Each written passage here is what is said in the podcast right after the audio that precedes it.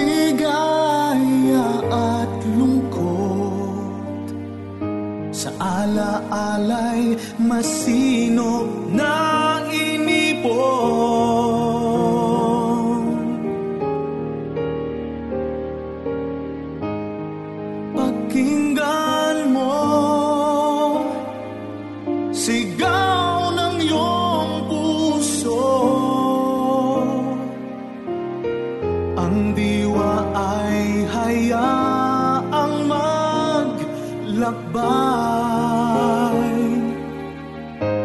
Kwento ng at ng buhay ay Ang sabi ng matatanda, huwag masyadong magpapakasaya. Dahil ang sobrang kaligayahan ay may kapalit na kalungkutan. Isang magandang araw po sa inyo mga kabarangay. Ako po ang inyong si Papa Dudut at isa na namang kwento ng buhay, pag-ibig at pag-asa. Ang hatid sa inyo ng Barangay Love Stories. At para mas maging masaya ang inyong pakikinig, maaari po kayong mag-post ng inyong mga comments sa ating pong Facebook account at Barangay Love Stories LSFM. Sigaw ng iyong puso Ang diwa ay hayaang Dear Papa Dudut, Magandang araw sa lahat ng mga katulad kong parte na ng buhay ang pakikinig ng Barangay Love Stories. Matagal ko na pong nagawa ang kwentong ito, ngunit hindi ko na ipadala kaagad dahil masyado akong busy sa mga bagay-bagay. Tawagin niyo po ako sa pangalang Mary Jane. Marami akong karanasan sa buhay na siyang ibabahagi ko sa inyo mga kabarangay. Pangalawa ko sa aming apat na magkakapatid, si Manong Jonard, si Manong June, ako at si Ading Mayan. Mahirap lamang kami papadudot. Nakikidrive lang ng jeep ang tatay ko at kumikita ng tatlong daang piso sa isang araw at kulang na kulang yon para sa aming anim. Lalo at nag-aaral kaming lahat na magkakapatid. Si mama naman ay may patahian. Siya mismo ang nagtatahi at sa bahay lang niya ginagawa. Masaya naman ang aming pamilya. Salat man kami sa material na bagay ay busog naman kami sa pagmamahal. Nasa elementarya na ako noong maging kaibigan ko si Robert na kapitbahay namin. Si Robert ang nag-iisang lalaking naging kaibigan ko. Mabait kasi siya at palatawa kaya nawiwili akong masyado sa kanya.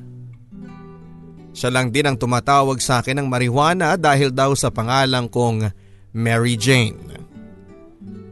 Morena si Robert papadudot at cute naman lalo na kapag ngumingit eh dahil malalim ang kanyang beloy na kinaiinggitan ko.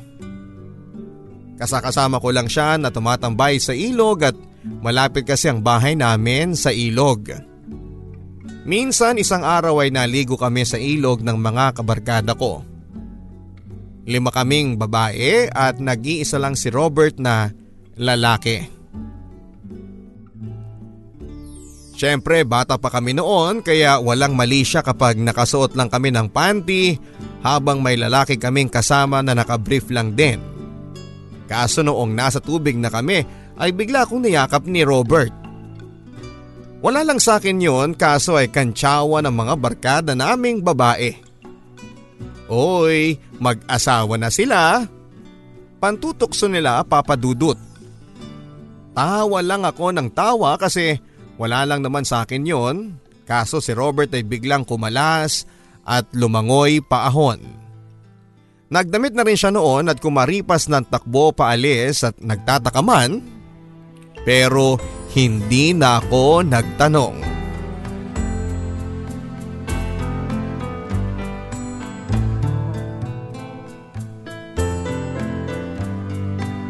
Noong graduation namin sa elementarya ay nasali ako sa honorable.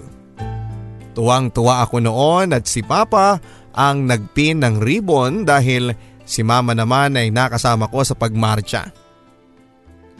Hindi kami naghanda noon dahil wala namang kaming extra na pera para doon. Sa ibang bagay na lamang naming gagastusin ang pera. May mga regalo din akong natanggap pero isang regalo ang nagbigay ng pagtataka sa akin. Dahil walang pangalan kung kanino nang galing yon. Nakabalot yon sa kalendaryo, isang lumang maliit na unan na kulay pula na may hugis puso. Na kung saan ay may nakaupong teddy bear. Maliit lamang yon papadudot kasing laki lang siguro ng ulo ng tao. Naisip ko na lang na baka nakalimutan lang sigurong lagyan ng pangalan ng sender. Malalaman ko rin pagdating ng panahon at dinisplay ko yon sa divider namin. Pasukan na noon ng high school at namiss ko na noon ang mga kabarkada ko. Wala pa kasing cellphone noon kaya hindi kami madalas na magkumustahan. Sa bahay lang naman kasi ako lagi at nalulungkot lang ako noon Noong hindi ko na nakikita si Robert na kapitbahay namin. Nakasara lagi ang bahay nila at walang tao. Nalaman ko na lamang na umalis na ang pamilya nila at nagpunta raw sa malayong bayan. Doon na raw titira sila Robert at nalungkot ako noon pero pero wala akong magagawa.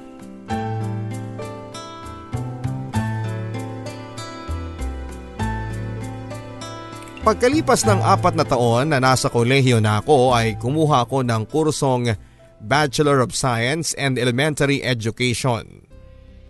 Marami akong nakilala ng mga bagong kaibigan papadudot.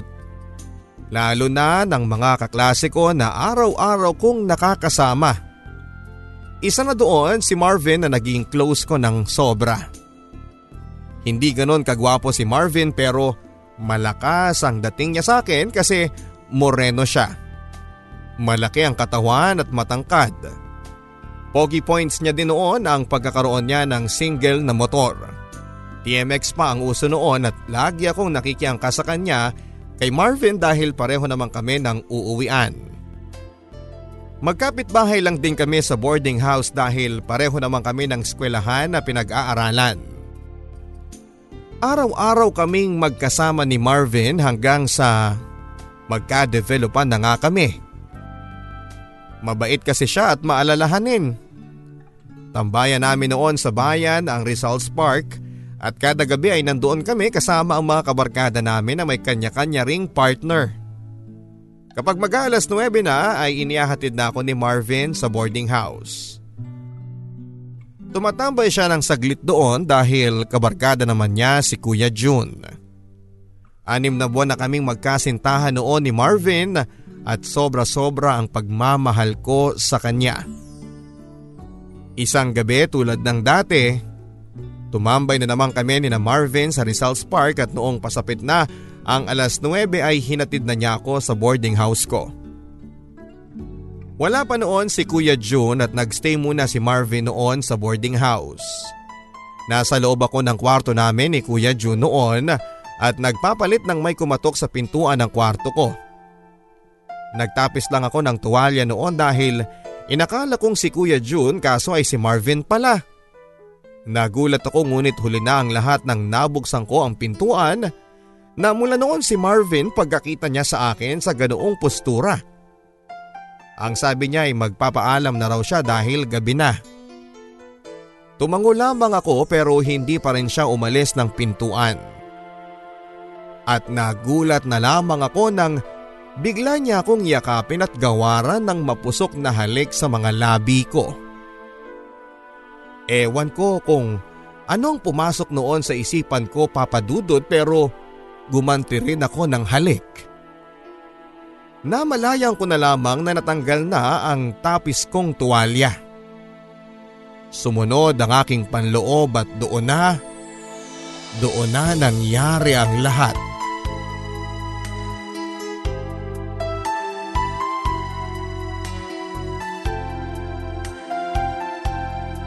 Hapong-hapo kami ni Marvin pareho at nakatulog siya sa kama ko nang walang saplot. Ako naman ay biglang naalarm at mangiyak-ngiyak ako nang pulutin ko ang mga underwear ko. Kakasuot ko lamang ng t-shirt ko nang biglang bumukas ang pintuan. Hindi pala nalakat huli na ang lahat ng pumasok si Kuya June. Gulat siya noong una pero napalitan ng galit at isang malakas na sampal ang ibinigay niya sa akin papadudot. Nagising naman noon si Marvin at nagmadaling kinuha ang kumot at ibinalod sa katawan kaso ay mabilis din ang tadyak ni Kuya June. Sadsad sa pader si Marvin pero hindi siya lumaban. Niyakap ko noon si Kuya June na umiiyak. Nagmumura hanggang mapaupo siya sa kama.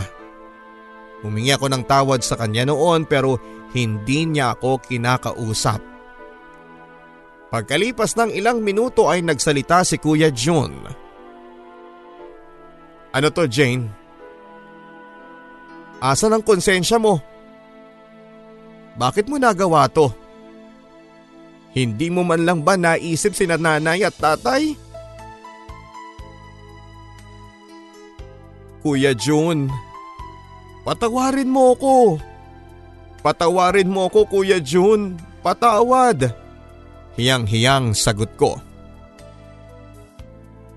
Umiiyak na ako noon at niyakap naman ako ni Marvin na nakadamit na noon. Huwag kang mag-alala bayaw. Pananagutan ko mga nangyari sa amin ni Jane. Mahinahong sabi ni Marvin. Tango lang ang sagot ni Kuya June na lumabas ng kwarto. Niyakap ako noon ni Marvin at umiiyak pa rin ako noon. Pinagsisisihan ko ang kagagahang nagawa ko, idagdag mo pa ang pagkapahiya ko kay Kuya June. Yakap-yakap pa rin ako ni Marvin nang pumasok ulit si Kuya June ng kwarto. Uuwi tayong tatlo bukas. Kailangang malaman nila sa bahay itong nangyari. Ang sabi pa ni Kuya June. Tahimik lamang ako noon papadudot habang si Marvin naman ay tumango at nangakong sasama siya sa amin sa bahay. Nag-commute si Kuya June noon habang kami naman ni Marvin ay nag-single motorcycle. Malapit lang naman kasi sa bayan ang barangay namin. Ramdam na ramdam ko ang kaba habang nasa biyahe kami papadudot. At kapag bigla akong naiiyak ay tumitigil sa pagdadrive si Marvin at niyayakap niya ako at doon naman ay gumagaan ang pakiramdam ko kahit papaano. Yun na ata ang pinakamahabang biyahe ng buhay ko. Kahit kung tutuusin ay wala pang isang oras ang biyahe. Kabado ako nang sa wakas ay nasa harap na kami ng, ng bahay namin. Nasa labas noon si Papa at si Kuya June. Nauna kasi nagbiyahe si Kuya June para ipalam na kaagad sa bahay kay Papa ang mga nangyari upang sa ganon kahit papaano pagdating namin ay humupa na ang galit ni Papa.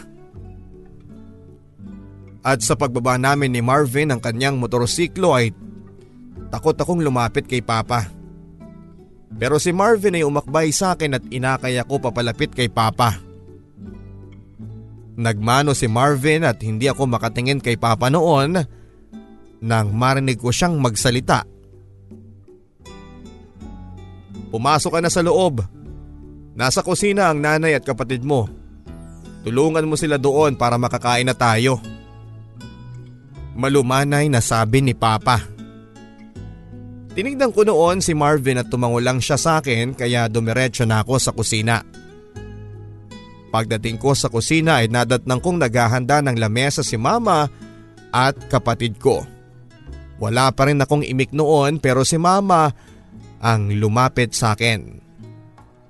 Niyakap niya ako ng mahigpit papadudot.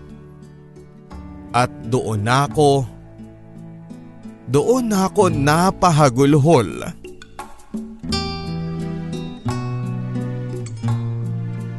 Umiiyak pa rin noon si mama papadudot. Nangyari na ang lahat. Wala na tayong magagawa doon anak.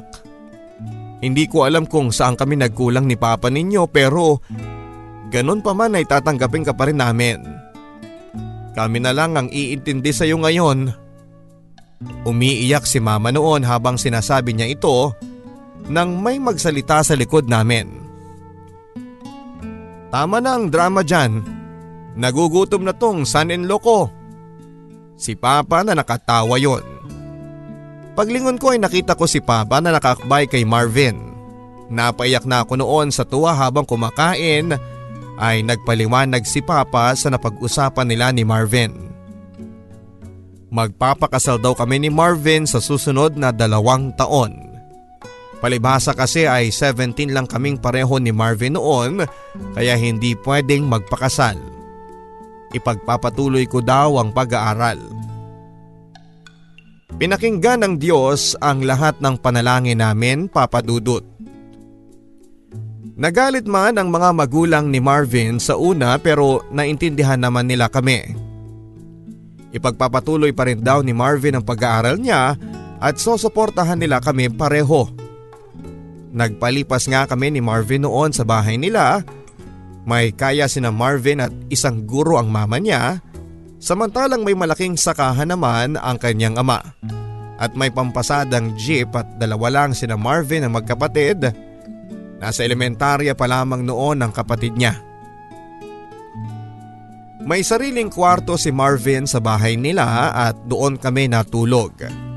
At dahil solo namin ang gabi at maayos na ang lahat ay may nangyaring muli sa amin. Ang kapusukan namin ni Marvin ang dahilan hindi lang isa kundi paulit-ulit.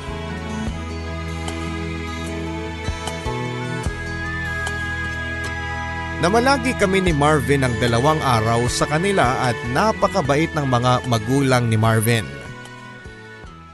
Napag-usapan na rin namin noon na pupunta sila sa bahay sa susunod na linggo para formal ang pagsasama naming pareho. At pagkatapos ng dalawang araw ay bumalik na nga kami ni Marvin.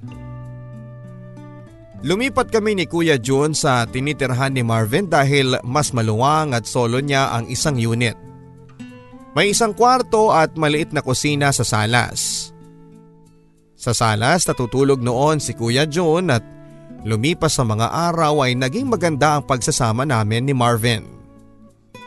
Hindi nagbago ang pakikitungo niya sa akin at lagi pa rin niya akong binibaby.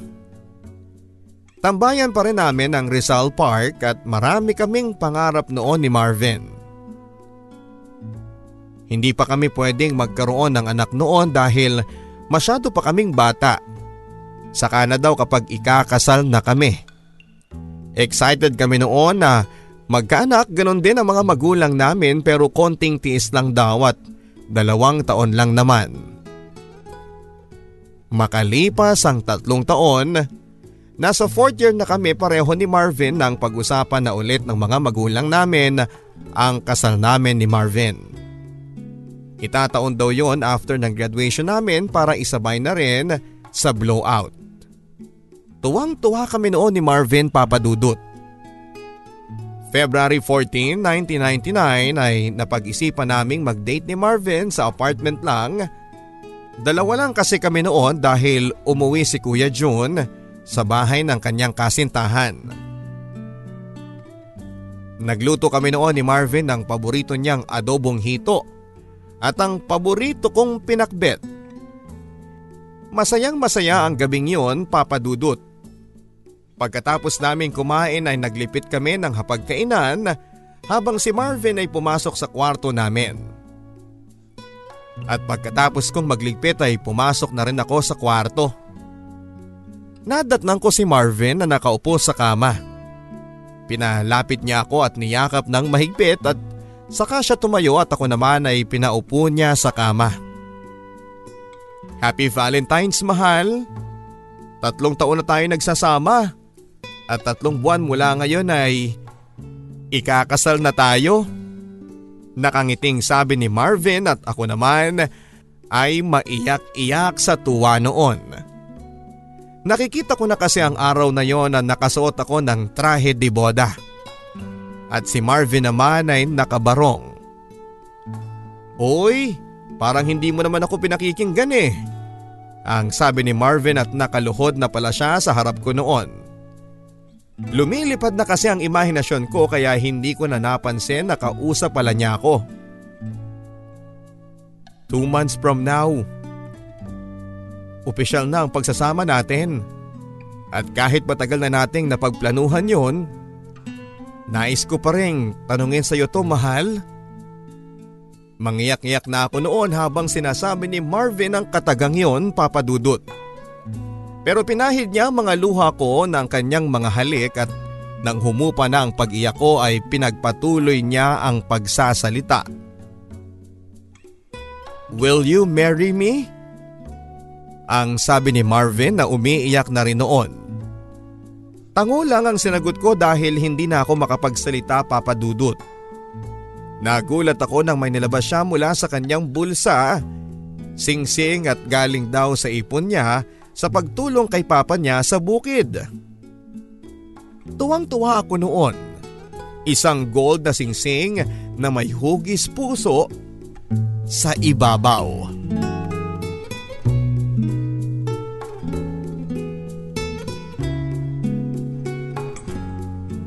Kinaumagahan ay nagising akong naduduwal papadudot. Takbo ako sa lababo at nakasunod na sa akin si Marvin noon na nagising dahil sa biglang pagbangon ko. Ano yan mahal? Anong nangyayari sa iyo? Tanong niya ngunit hindi ako makasagot dahil naduduwal pa rin ako. Buntis ka naman ata mahal? Tuloy niya at hinahagod niya noon ang likod ko hanggang napayapa ang pakiramdam ko. Ewan ko mahal pero magdadalawang buwan na akong delayed eh. Alas 10 ng umaga ay pareho kaming umabsent ni Marvin. Dumalaw kami sa city clinic at doon na namin napag-alaman na nagdadalang tao nga ako papadudot. Tuwang-tuwa noon si Marvin dahil magiging daddy na siya. Kapag lalaki daw ay junior daw na isusunod daw sa pangalan niya. Pagsapit ng weekend ay umuwi kami ng bahay para ibalita sa kanila ang pagbubuntis ko. Tuwang-tuwa noon ang mga magulang ko, ganun din ang mga magulang ni Marvin. First apo kasi nila ang magiging baby namin. Magandang timing daw dahil dalawang buwan na lang daw ay graduate na kami ni Marvin. Pagsapit ng graduation ay nag-decide na kaming umuwi ni Marvin. Sabay kasi ang blowout namin pareho at ang kasal. Pero bago kami umuwi ay dinaanan namin ang nirentahan naming wedding gown barong at ang damit na pang-abay ay nakita rin namin. Nasa gown shop na kami nang ipafit sa akin ng sastre ang wedding gown ko. Mahal? Mahal hindi ba bawal yan? Hindi daw matutuloy ang kasal? Ang pagpipigil ni Marvin. Ano ka ba naman mahal? Buntis na ako at lahat-lahat. Nag-aalala ka pa. Tuloy na tuloy ang kasal natin. I love you. Ang sabi ko sabay halik sa pisngi. Tuwang-tuwa sa amin noon ang sa stress sa lambingan namin. Pinipilit ko din noon na isuot ni Marvin ang barong niya pero ayaw niya. Pinadala namin sa pampasadang jeep ang mga gown papadudot. Dinaanan pa kasi namin ang mga kaklase ko at mga kabarkada namin para siguraduhing dadalo sila sa kasal namin. Nag-oo naman sila kaya pagdating ng alas 5 ay umuwi na kami ni Marvin. Karga-karga ko noon ng ilan sa mga damit namin ni Marvin sa backpack. Malaki yon pero hindi naman ganon kabigat dahil lang damit lang naman ang mga laman noon. At habang nasa daanan ay nagkwekwentuhan kami. Sinasabi niya sa akin ang mga pangarap niya, ako naman ay nakayakap lang sa kanya. Mahal, kahit na anong mangyari, hindi natin iiwanan ang isa't isa. Kung may problema tayo, pag-usapan natin para hindi lumala. Naglalambing si Marvin habang nagdadrive. I love you. Tanging sagot ko kay Marvin. Nasa Bunton Bridge na kami nang biglang bumuhos ang malakas na ulan. Bumilis ang patakbo ni Marvin dahil baka mababad daw sa ulan at magkasakit ako. Buntis pa naman daw ako at papasok na kami noon sa barangay. Malakas pa rin ang buhos ng ulan at hindi kami makatigil dahil baka mas lumakas pa at gabihin pa kami. Wala kasing masyadong kabahayan doon at padilim na rin. Saktong nasa malapit na kami noon sa kurbadahan kung saan ay may puno ng akasya. Bago may tulay nang biglang may tumawid na malaking aso. Nawala sa focus noon si Marvin at sumigaw na ako noon. Inutusan ako ni Marvin na yumakap sa kanya ng mahigpit. Pero huli na ang lahat dahil nabitawan ko siya at nahulog na ako sa motor at siya naman ay dire-diretso sa puno ng akasya. Ilang minuto ko lang siyang pinagmasdan hanggang sa dumilim na ang paligid ko. Kasabay noon ang malakas na kulog at kidlat.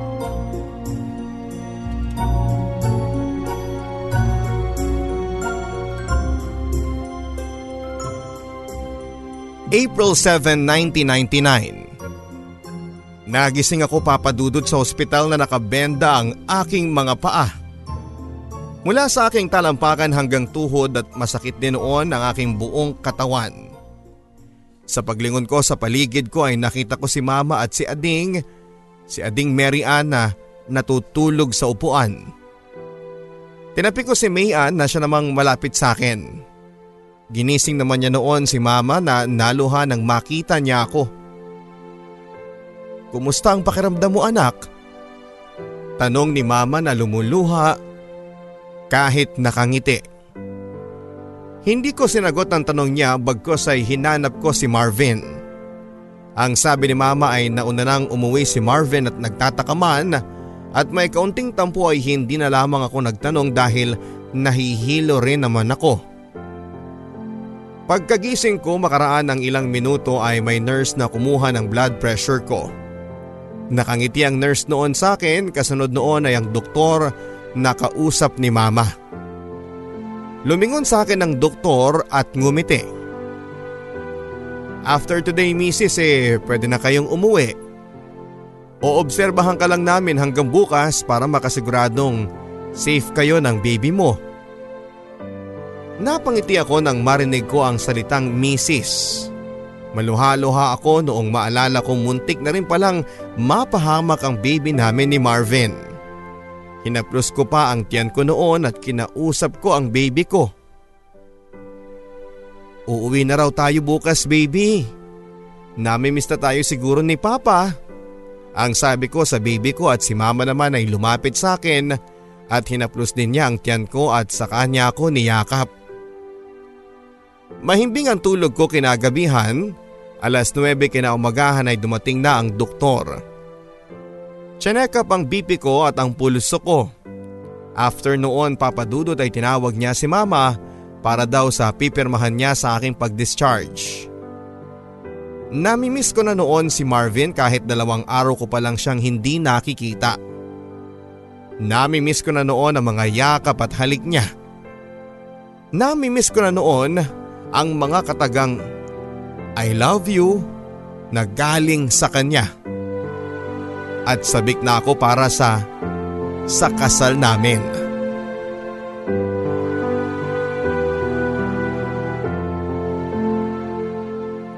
Sa paglabas ko ng hospital ay naghihintay na pala si Papa sa jeep na dinadrive niya. Nakatulog ako sa biyahe at sa pagising ko ay nagulat ako dahil nasa piyat na kami. Nagtanong ako kay Papa kung bakit hindi kami sa bahay dumiretso. Ang sabi naman ni Papa ay nasa bahay daw kasi nila si Marvin kaya doon na lamang kami dediretso. At dala nga sa pagod sa biyahe ay hindi na lamang ako nagtanong pa. Ilang minuto na lang naman at makakarating na kami sa bahay nila. Pagdating namin sa bahay nila ay marami kaming nadat ng tao. Nakita ko ang mama ni Marvin sa pinto at nakaputi na blouse. Sumunod ang papa niya na nakaputi din. Sunod kong nakita si Marvin. Napakagwapo niya sa suot niyang barong. Maayos ang pagkakasuklay ng kanyang buhok Maaliwalas ang mukha na nasa ganong ayos si Marvin nang lapitan ko siya sa kanyang kabaong. Hindi nakaligtas si Marvin sa aksidente papadudot. Tumama daw ang ulo niya sa isang bato na naging sanhin ng kanyang kamatayan. Ayon kina mama, naitakbo pa naman daw ng mga tumulong sa amin na driver ng truck si Marvin sa ospital Kaso ay dead on arrival na raw siya. Madami na raw kasing nawalang dugo kay Marvin na talagang grabe ang tama sa kanyang ulo. Maswerte raw ako kasi damuhan ako bumagsak at nakatulong ang backpack na dala ko dahil yun ang unang tumama sa lupa. Maswerte raw ako. Pero nasaan ang swerte doon? Swerte ba yung tatlong araw na lang na ikakasal na kami pero hindi nangyari dahil namatay na ang groom? Swerte bang matatawag yung ganon? Papadudot dalawang taon kong hinintay ang pagkakataon na yon ngunit sa isang iglap ay mawawala lang. At habang pinagmamasdan ko si Marvin ay ay bumalik sa alaala ko ang araw na nag-propose siya sa akin. Nakangiti siya sa akin habang sinasabi ang mga katagang, Will you marry me? Napakasakit papadudot. Hindi ko lubos maisip na hanggang doon na lang ang pag-iibigan namin ni Marvin.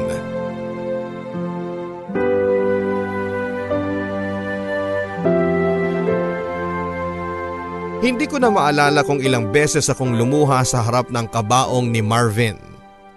Lagi lang umaalalay sa akin noon ang mga magulang ko at ang magulang ni Marvin. Makalipas ang limang araw, April 12, 1999 nang ilibing na si Marvin. Dumaan muna kami sa simbahan para bigyang dasal ang kanyang bangkay. At habang nasa misa ay hindi mapatid ang mga luha ko isa-isang nagsalita ang mga kaibigan at kamag-anak ni Marvin at ako ang sa huli. Pinili kong lumapit sa nakabukas na kabaong ni Marvin.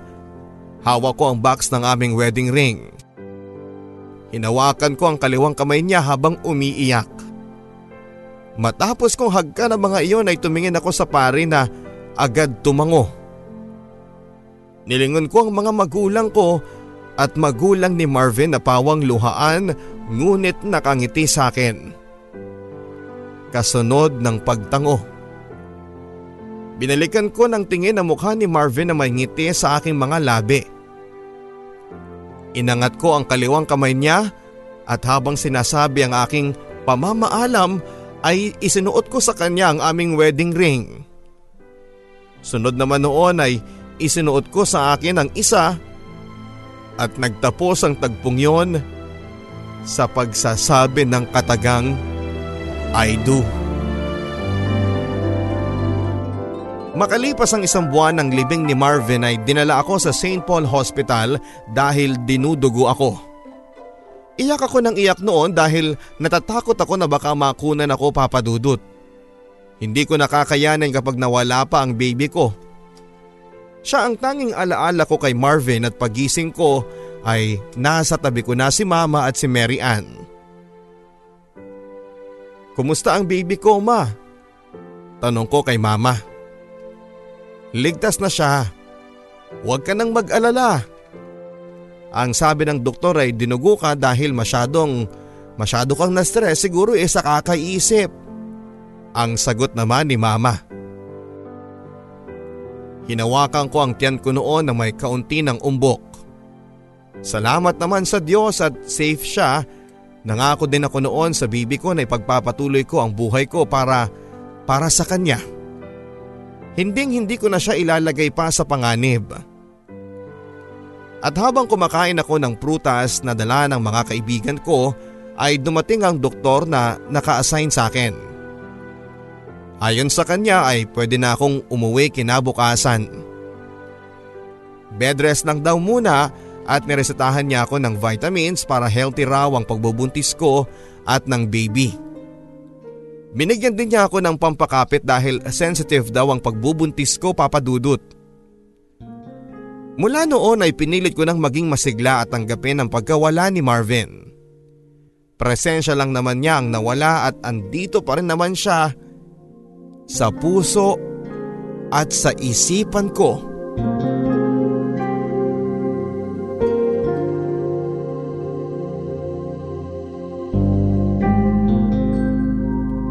November 19, 2005 ay bising-busy ang lahat sa pagluluto.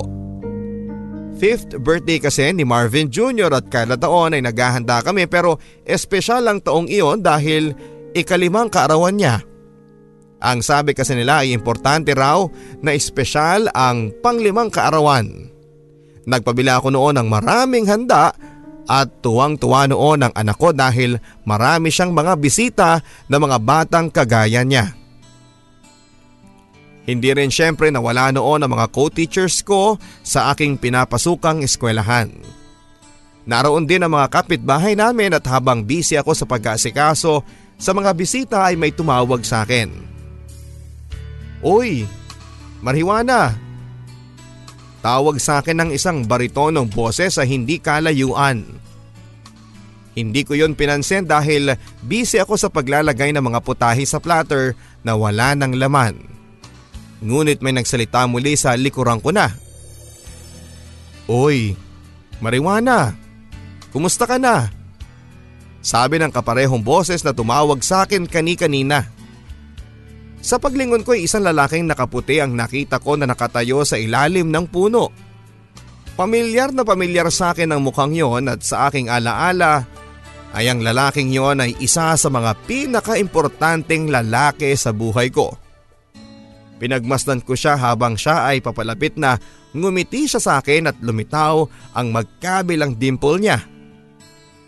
Saka ko lang nasigurado ang aking akala. Siya ang best friend ko, Papa Dudut.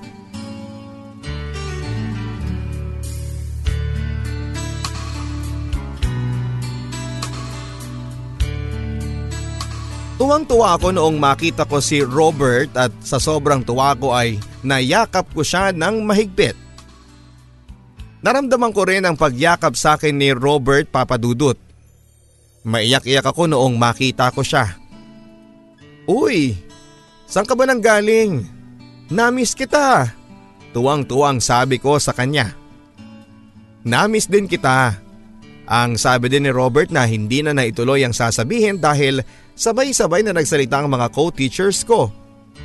Uy, na-miss daw. Lumalove live si ma'am. Noong makita ko si Robert at niyakap ko siya ay walang mali siya sa akin ang lahat. Pero noong sabay-sabay nang nag-uwi ang mga co-teachers ko ay saka ko lang na-realize na 26 years old na pala kami pareho at hindi na kami elementarya. na sabay pang naliligo sa ilog noon nang walang mali siya. Sa hiya ko noon ay umatras ako kay Robert at niyaya ko na lamang siyang kumain. Naging busy na ako sa mga sumunod na minuto. Paminsan-minsan ay napapasulyap ako kay Robert na kasama ng mga pinsang kong nagiinuman. At nahuhuli kong nakatingin din siya sa akin. Patay mali siya na lamang ako noon hanggang sa natapos ang handaan at nagpaalam na si Robert. Napadaan daw siya para bisitahin ang bahay nila dahil ipaparenovate daw niya yon. Galing kasi si Robert sa Saudi Arabia, nagtrabaho bilang electrical engineer. Apat na taon daw siya doon kaya kahit papaano ay nakaipon na rin daw siya at yon ang gagamitin niya sa pagpaparenovate ng bahay nila. Makalipas ang dalawang linggo, kauwi ko lang noon galing sa school nang may dumating na mga semento, graba at iba pang mga gamit sa pagpapatayo ng bahay ni na Robert. Hinanap ng mga mata ko si Robert ngunit hindi ko siya nakita. Ipinagtataka ko lang noon sa aking sarili ay parang sabik na sabik ako makitang muli si Robert. Natatauhan lang ako kapag nakikita ko ang mga daliri kong suot ang wedding ring namin ni Marvin. Limang taon nang naroon ang mga iyon at ni minsan ay hindi ko tinanggal. Matapos kaming maghapunan ay pinatulog ko na si JR at inumpisahan ko na gawin ang lesson plan. Ganon ang routine ko gabi-gabi pero nang gabing yun ay kauupo ko pa lamang sa aking study table ay tinawag na ako ni mama. May bisita raw ako. Paglabas ko mga kabarangay ay nakita ko si Robert. Nagulat man ako ay hindi ko naman pinahalata.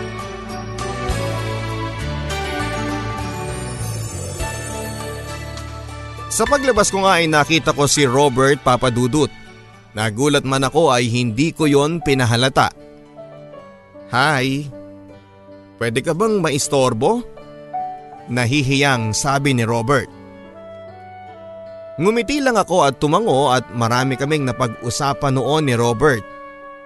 Bigla daw silang umalis noon pagkatapos ng graduation dahil namatay daw ang lola niya sa Quezon, Isabela. Doon na rin daw sila tumira mula noon dahil wala namang tatao sa bahay na iniwan ng lola niya. Matagal ng panahon na daw kasing patay ang lola niya at ang nanay niya ang bunso kaya sa kanya napunta ang bahay.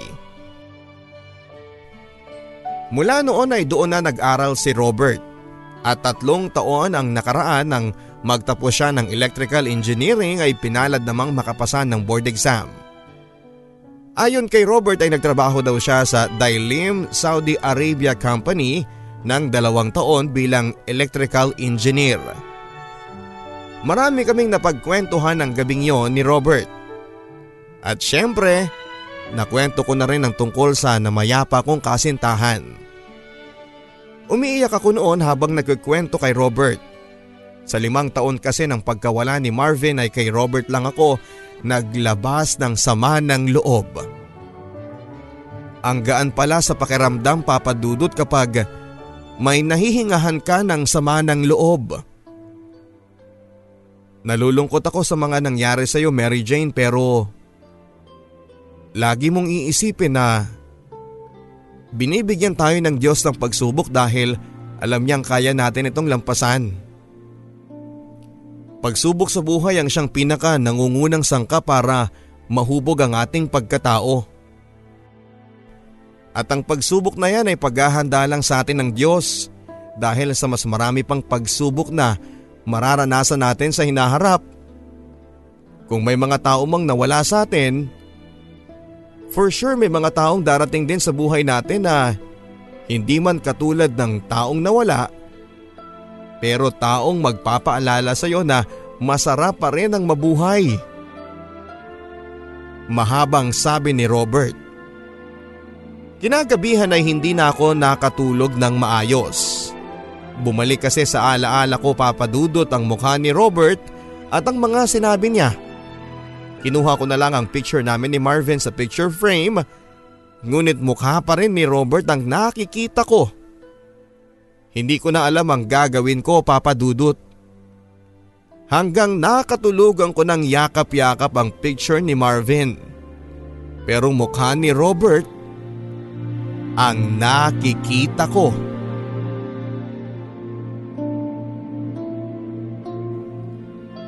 Every weekends ay dumadalaw kami ni JR sa bahay ni na Marvin. Nakasanayan na namin yon at masayang masaya si JR kapag nagpupunta kami doon at dinadalaw ang mga lolo at lola niya. Mabait kasi talaga ang mga magulang ni Marvin. Pero habang kumakain kami ng hapunan ay hindi ko mapigilang maisip si Robert. Nakakahiya kasi kaharap ko pa mismo ang mga magulang ni Marvin. Noong naglilipit na kami ng pinagkainan kasama ko ang mama ni Marvin at nag-usisa nga siya. Ano bang gumugulo sa isipan mo Mary Jane? May masakit ba sa'yo? Kanina pa kitang napapansin na matamlay. Tanong ng mama ni Marvin. Wala po ma. Pagod lang po siguro sa trabaho. Ang dami kasing mga paperworks. Sagot ko sa kanya. Mary Jane anak, kung ano man ang pinoproblema mo, magsabi ka lang ha. Andito lang kami para sa'yo. Alam mo yan? Ang sabi ulit ng mama ni Marvin. Doon na nga ako naglakas ng loob na magsabi papadudot. Ma? Magagalit ba kayo sa akin kapag magmahal ako muli? Noon ay nahihiyang sabi ko.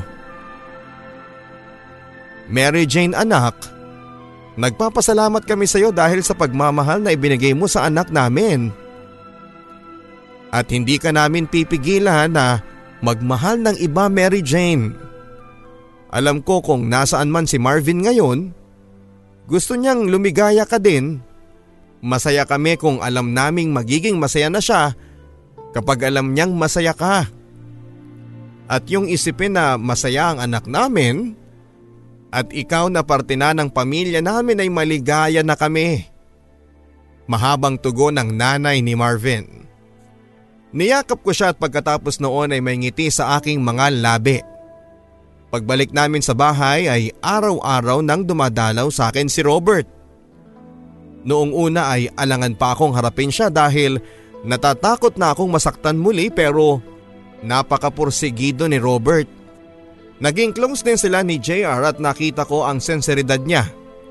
Napamahal na rin ako kay Robert kaya makalipas ang tatlong buwan na panunuyo niya ay sinagot ko na rin siya. Nagulat lang ako na mag-propose siya kaagad sa araw mismo ng pagsagot niya sa akin. March 8, 2006 noong sagutin ko si Robert. Babalik din kasi siya sa Saudi kaya kailangan na raw naming magpakasal kaagad-agad. Pumayag naman ako dahil natatakot ako mawala pa siya sa akin. May 8, 2001, dalawang buwan matapos siyang mag-propose, ay araw ng kasal namin ni Robert.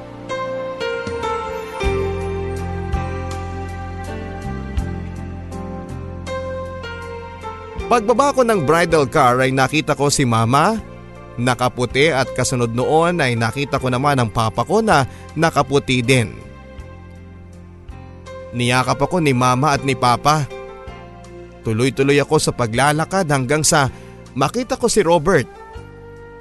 Napakagwapo ni Robert sa suot niyang barong. Maayos ang pagkakasuklay ng kanyang buhok at nakangiti na na may kasamang malalim na beloy habang nakatayo sa altar. Doon ako umiyak. Nangyari na kasi sa akin ang eksenang yon ngunit ibang iba ang pakiramdam ko sa ngayon. Kung noon ay punong-puno ako ng pighati, ngayon naman ay punong-puno ako ng kaligayahan. Maganda ang takbo ng seremonya ng kasal pero isang pangyayari ang gumulat sa akin. Oras na noon ang pagsusuot ng wedding ring. Noong araw naman na sinagot ko si Robert ay tinanggal ko na ang wedding ring sana namin ni Marvin.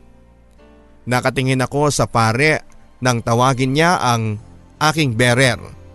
Ang anak ko na si JR, nagulat ako nang mapatingin ako sa hawak niya. Isang hugis puso na unan, ngunit hindi kasing itsura ng puting una na nakasanayan ng lalagyan ng singsing sa seremonya ng kasal kundi hugis puso na pula na may teddy bear na nakapatong pa sa ibabaw. Parang, parang may kapareho ang bagay na yon. Hanggang sa bumalik sa alaala ko ang regalong natanggap ko noong graduation namin ng elementarya. Regalo na walang pangalan na sender. Napatingin ako kay Robert na pinagmamasdan pala ang reaksyon ko hanggang magsalita ang pari para sa aming wedding vows. Tumikhim muna si Robert bago nagsalita. Alam mo ba kung bakit kita tinatawag na mariwana? Kasi para sa akin nakaka-addict ka. Tawanan noon ang mga tao sa simbahan. Nagpatuloy si Robert. March 8, 1990 noong ibigay ko sa iyo ang aking puso.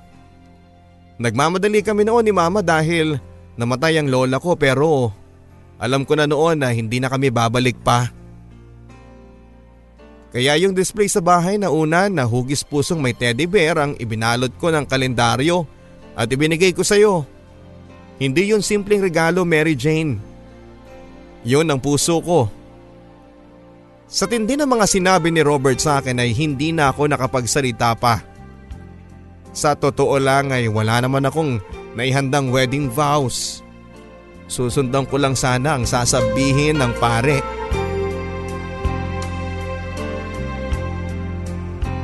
September 2006 noong bumalik si Robert ng Saudi.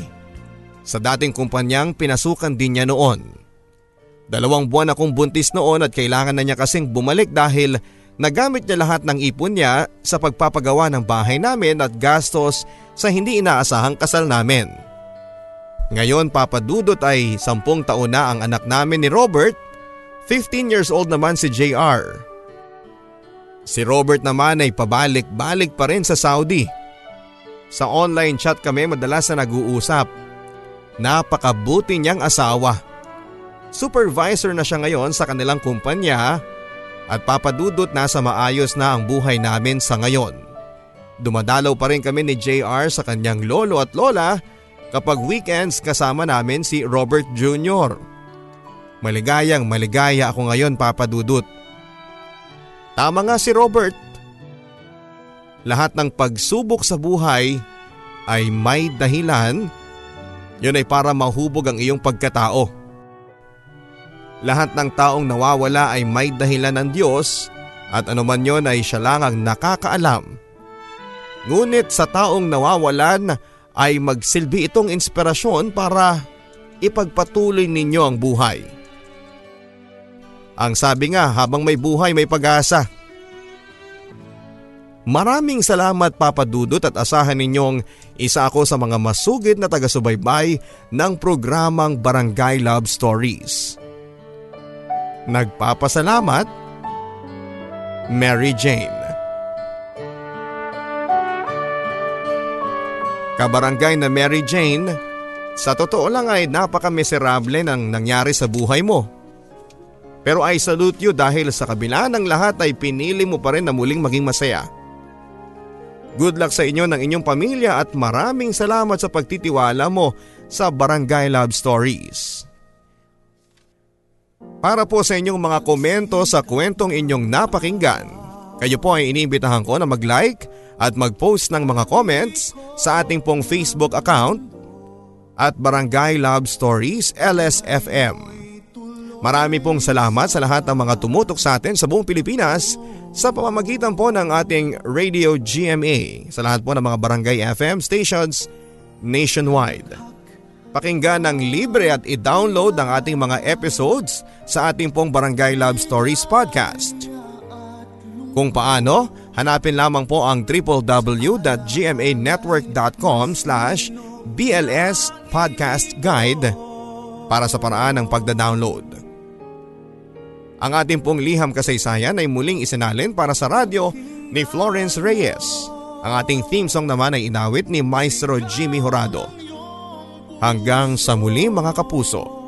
Ako po si Papa Dudut sa mga kwento ng pag-ibig, buhay at pag-asa dito sa Barangay Love Stories.